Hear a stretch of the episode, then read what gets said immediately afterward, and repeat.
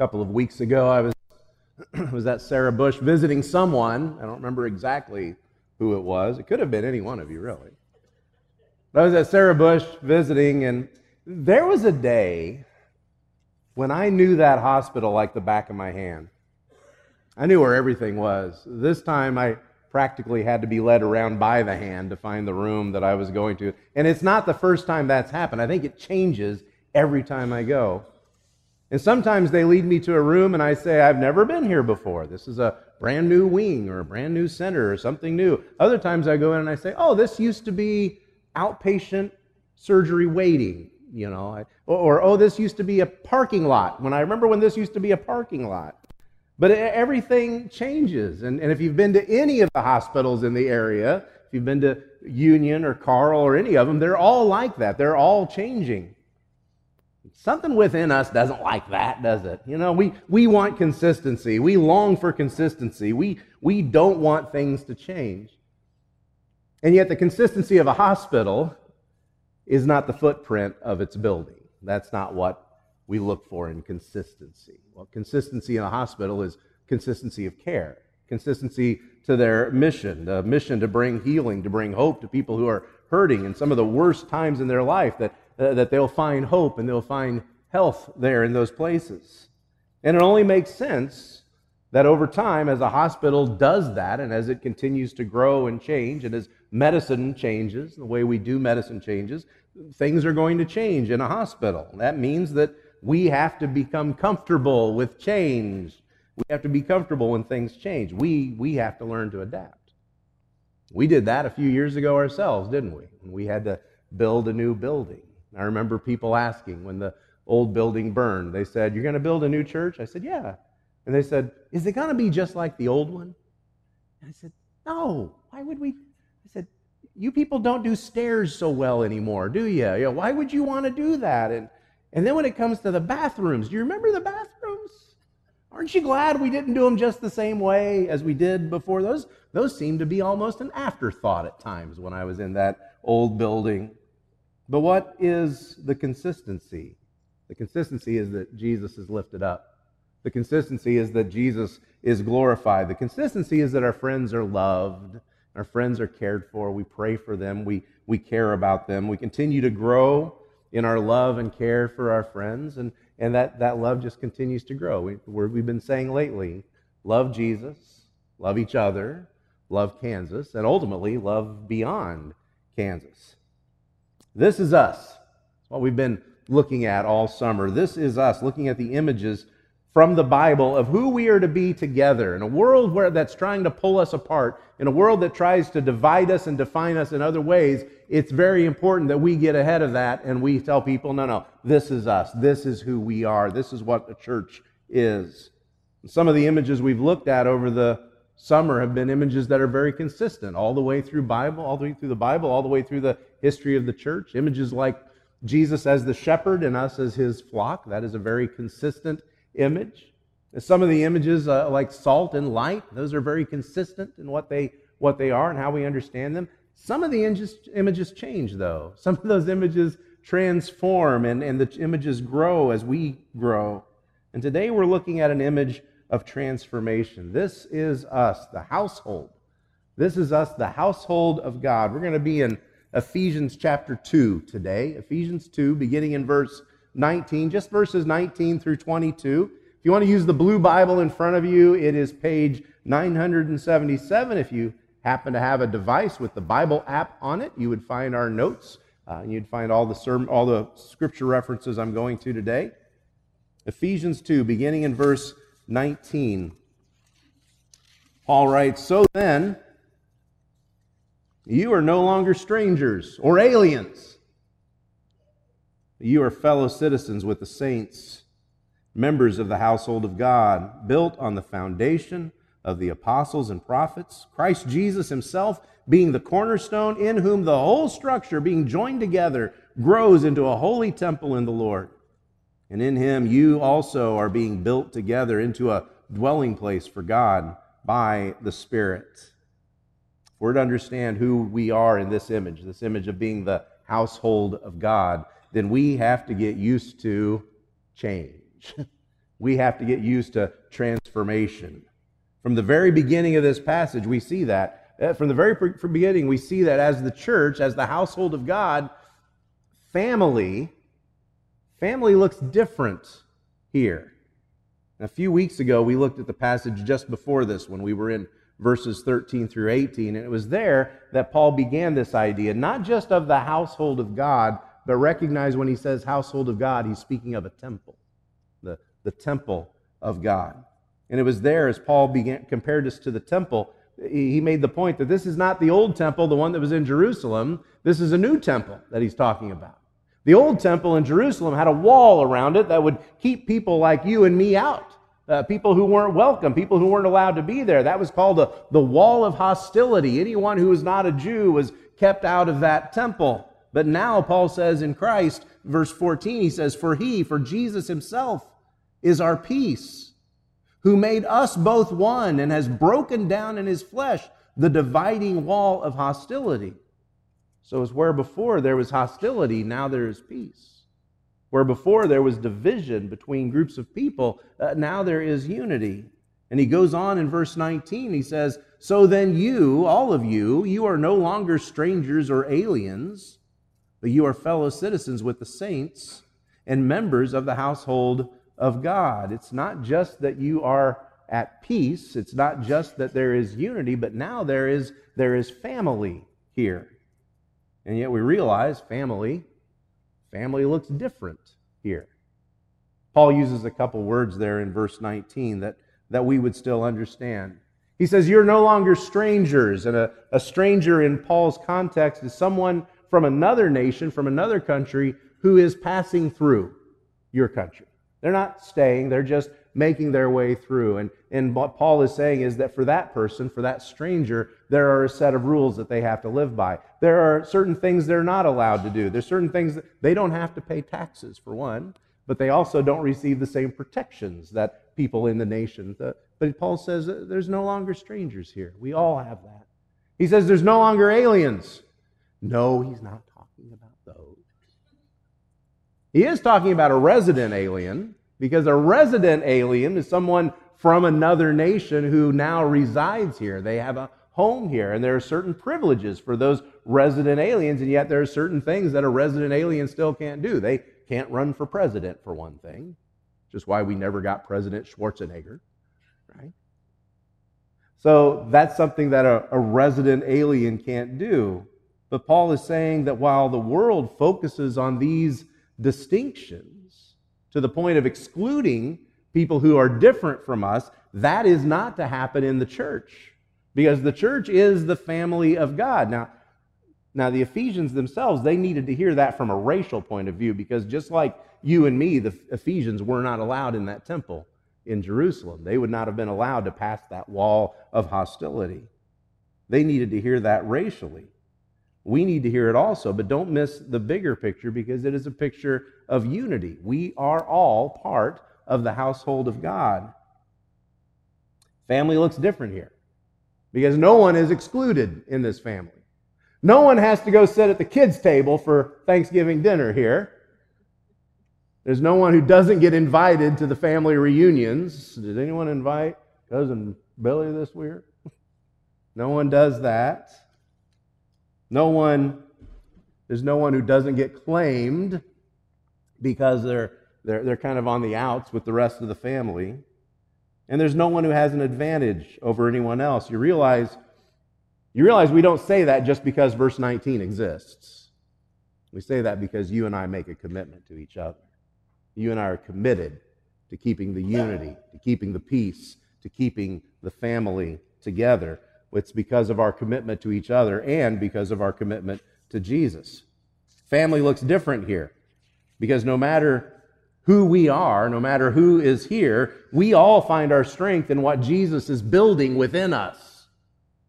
So when we hear talk of household, again, I want to remind you, when we hear talk of the household of God here, remember the imagery that Paul has in mind is not the imagery of, of the old homestead. It's not the imagery of the old family home. He's talking about the temple.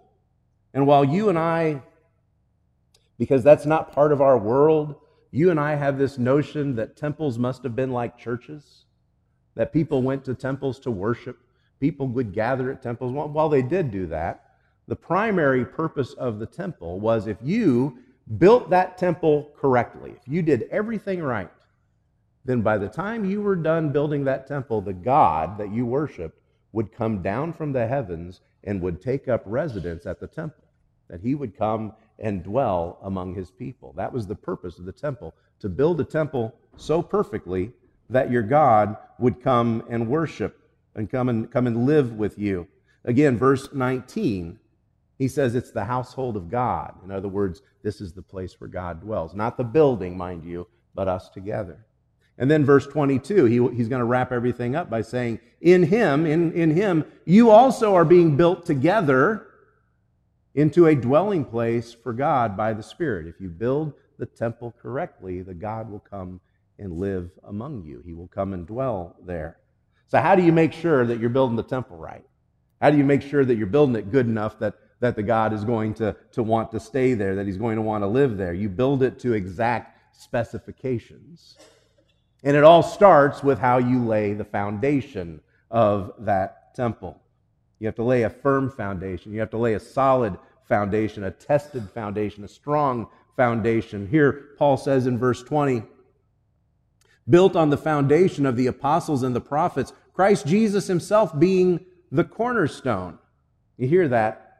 Built on the foundation of the apostles and prophets. That's not merely the Word of God. It's not merely saying that we stand on the Word of God, but what is the message of the apostles? What is the message that the, that the prophets attest to? It is the message of the gospel, that God was reconciling him, the world to himself, not counting men's sins against them, but that he was bringing us all together, and that through Christ he has reconciled us, that there is this message of peace. It is the good news. It is the gospel, the call of God that Jesus Christ welcomes you into relationship, that he's made us his own, that he's made us one. That is the gospel. That is our foundation, and it stands by Jesus. It stands by his cross. It stands by his sacrifice. And that's why Jesus is called the cornerstone here and, and in several other passages. There's always a little confusion when we read the word cornerstone in the Bible because we use it differently today than they used in their time. For For instance, in our building, if you go out there into the entry area, that cornerstone is not bearing any load at all, is it, Dave? That's purely decorative. That is a purely decorative cornerstone. Most cornerstones today are. They are just absolutely just decoration. That's all there is to them. In the ancient world, the cornerstone was the primary load-bearing stone for the building. Uh, the cornerstone well, was that was that rock that all the other, the rest of the building had to line up with that cornerstone. The, the cornerstone was the primary load building. The, the rest of the building fell in line with it. Cornerstones were not decorative. They were essential. In fact, archaeologists, when they find the remains of buildings, very often all they find is a cornerstone. Maybe a few foundation blocks, but they'll find a cornerstone. Over there in the Middle East, you know, where, where Paul is writing, one archaeological dig found a cornerstone that weighed five hundred seventy tons.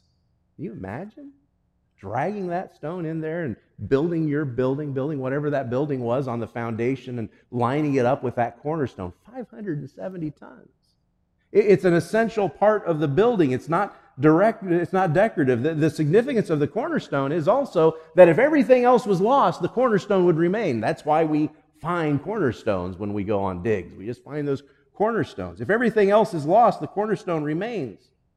So if the floodwaters come, if the floodwaters come and wash everything else away, if you can get to the cornerstone and you can hold on to the cornerstone, it will save you. The cornerstone becomes a place of refuge. That's why Isaiah, God speaking through Isaiah in Isaiah twenty-eight, verse sixteen, there it says, although we, we probably sing it more than we read it, is that verse that says, God says, I am the one who has laid a foundation in Zion, a stone, a tested stone, a precious cornerstone, a sure foundation. And then God makes this promise, whoever believes will not be in haste. I always thought, what's, what's that about? Whoever believes will not be in haste. Some of us take that literally. We, we get to church late, right? We're not going to be in haste. What does that mean? Whoever believes will not be will not be in haste to run away, because that cornerstone will save you. That cornerstone will protect you. You hold to that cornerstone. You do not abandon the cornerstone. Peter takes that idea, just as Paul does here. Peter takes that idea in, in First Peter, and he applies it to Jesus. He says that's the stone that he's talking about in Isaiah is, is Jesus. And so, yes, family looks different here, but as we build on the foundation of the gospel, as we hold to Jesus together, the foundation is solid. As we hold to him, we are not swept away with the storms that come in our lives. And it's from that solid foundation that we It's from that solid foundation that we grow together so that we can glorify him together. We began with the realization that family looks different here. We're not strangers. That we're, we're not people that don't fit in, but we are one family. We continued with that foundation that has been laid for us, that foundation of the gospel that is solid, it is immovable.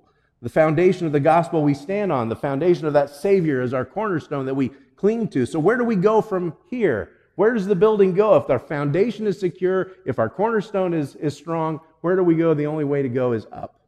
Verses twenty-one and twenty-two. In whom the whole structure being joined together grows into a holy temple in the Lord. And in him you also, all of you, are being built together in a dwelling place for God by the Spirit. You hear the present tense in those verses, right? You hear that present tense? This is still happening. The whole structure being joined together, it grows, it continues to grow into a holy temple. You are being built. This is not something that was just completed on the cross. This is not something where Jesus says it is finished. Instead, Jesus says it is still growing. We are still becoming the people that we're supposed to be together. In other words, we're not finished yet. We may have had a grand opening nine years ago here, but we're not finished, because you and I are not finished loving Jesus. You and I are not finished caring for our neighbors, loving our neighbors and caring for our community. We're not finished being knit together in our relationships with each other. And as we grow together, the church continues to grow until verse twenty-two. In him you also are being built together into a dwelling place for God by the Spirit. We become a home for God as we make room for each other. We become that home for God as we make room for each other. And so when we say this is us, we say it with the realization that what, what Kansas Christian Church looks like today is it's subject to change. It's subject to growth. I don't know if you guys have noticed or not, but some of you, some of you don't look like you used to look. Not all of you, and certainly not me, but not all of us look like we used to look. Believe it or not, some of you look older. Not all of you. Some of you look a little older. I used to joke when I first came here. There was this joke I had all the time. I, I would come, I came in and I said, you know, this town reminds me of a town I used to live in. This reminds me of the town I grew up in. I can't make that joke anymore. This town doesn't look a whole lot like the town that I grew up in anymore. Our community is changing. For one, our community is graying. We all are. So how does Kansas Christian Church adjust the way that we love our neighbors in such a way that we support those who are getting older, who suddenly are having a few different challenges than they used to have? Our, our community is troubled. Our community is hurting. We got people who are struggling with some, some big things in our community, and they're just angry. How do we come alongside them and bring comfort? Isaiah forty, comfort my people. How do we how do we come alongside them and bring the comfort or the or the help that they need? There are kids in our community that are directionless. Jesus would say they are like sheep without a shepherd, right? So how do we come alongside them and show them that they are valued, that they are loved, that there are possibilities ahead for them?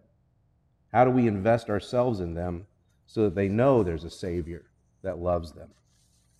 I think there's two factors in this text that answer those questions, that help us answer those questions. The first factor is the foundation and the cornerstone. We do not move from the foundation We do not leave the cornerstone. We stand on the gospel. We cling to Jesus. But you realize that's just the beginning. The second is found there in verse twenty-one. We are joined together, you and me, and we grow together. That requires that we not just hold to Jesus, but that we hold to each other and we help each other out. Verse twenty-two, the last verse of this chapter. In him you also are being built together into a dwelling place for God by the Spirit. Now, I've mentioned this before. There were no chapter divisions in the original text. Paul did not finish chapter two, stop, put his quill down, and go have a sandwich, and then come back and say, now on to chapter three.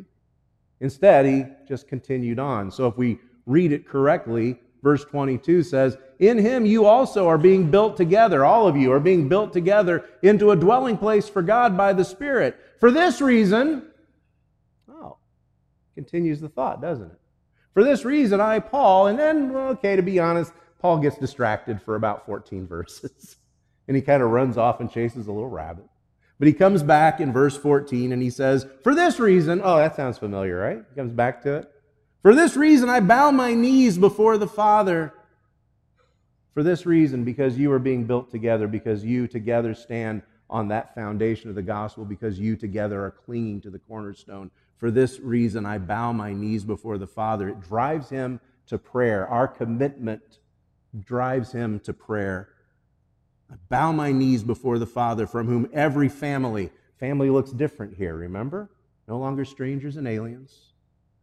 From whom every family in heaven and on earth is named, that according to the riches of his glory he may grant you to be strengthened with power through his Spirit in your inner being. His Spirit in your inner being, because you are being built into a temple that God is going to dwell in. So that Christ may dwell, there it is again, in your hearts through faith, that you being rooted and grounded in love, it sounds like that foundation again, doesn't it? May have strength to comprehend with all the saints what is the breadth and length and height and depth, and to know the love of Christ that surpasses knowledge, so that you may be filled with all the fullness of God. And where does he go from there? Growing in our love for Jesus, growing in our love for each other, growing and growing more and more like Jesus. And from there, he gives us that wonderful blessing. Verses twenty and twenty-one. Now to him who is able to do far more abundantly than all that we can ask or think, according to the power at work within us, to him be glory in the church and in Christ Jesus throughout all generations, forever and ever. Amen. And so I would ask, what is the most that you could ask God for our church? What is the most that you could ask God for our community, for Kansas, for for the, the community around us? What's the dream that you've got that you're not even sure you should be dreaming? Because it might cost too much. Because it might require too much commitment. Whatever that is, he promises immeasurably more, far abundantly more than whatever we could ask or think or imagine. He promises it to his glory here in the church and in Christ. So let's be the household of God. Let's be the household of God that he calls us to be. We take communion together to remind us of that foundation that's been laid for us together, of what Jesus has done for each one of us, what he's done for us together, that he has given his life, that he's given his blood, that he allowed his body to be broken so that we might be brought together, not just saved, but that we might be made one. And so we take this and we look back to that, but we also take this and we look forward. And we wonder, what's he going to do next? How are we as the body of Christ, as the as the as as part of his body, how are we going to see the glory that he brings next? I want to imagine big for our little town. I want to I want to, to wonder and dream those possibilities that might be out there. It begins with us standing together, firm foundation. It begins with us being knit together and holding to each other. And then it's just a matter of seeing where he takes us next and what he builds through us. I'm going to pray, we're going to sing, and then we'll take together. Let's pray. Father, we praise you. We thank you so much for the life that you've given us through your Son, for the blessings that we have through knowing him. Father, those blessings aren't just for us, but there is a world of people around us who are hurting. There is a world of people around us who, who need to know your love. Lord, the best way for them to see that is to see that through us, through the way we care for them, through the way that we care for each other, through the way that together we stand firm on the message of, of the gospel, the way we cling to our Savior, like he's the cornerstone that will save us from the, from the flood around us. And Father, the way they see that is the way we are built together and the way we grow together, the way we hold to one another as we become that dwelling place for you. And so I ask you not just to bless the bread and the cup as for what it has, what it represents for us, but, but for the possibilities that are ahead as the life of Christ is continued to be seen in us and through us for our community, for the people that we love. Bless this time as we share it together. It's in Jesus' name we pray. Amen.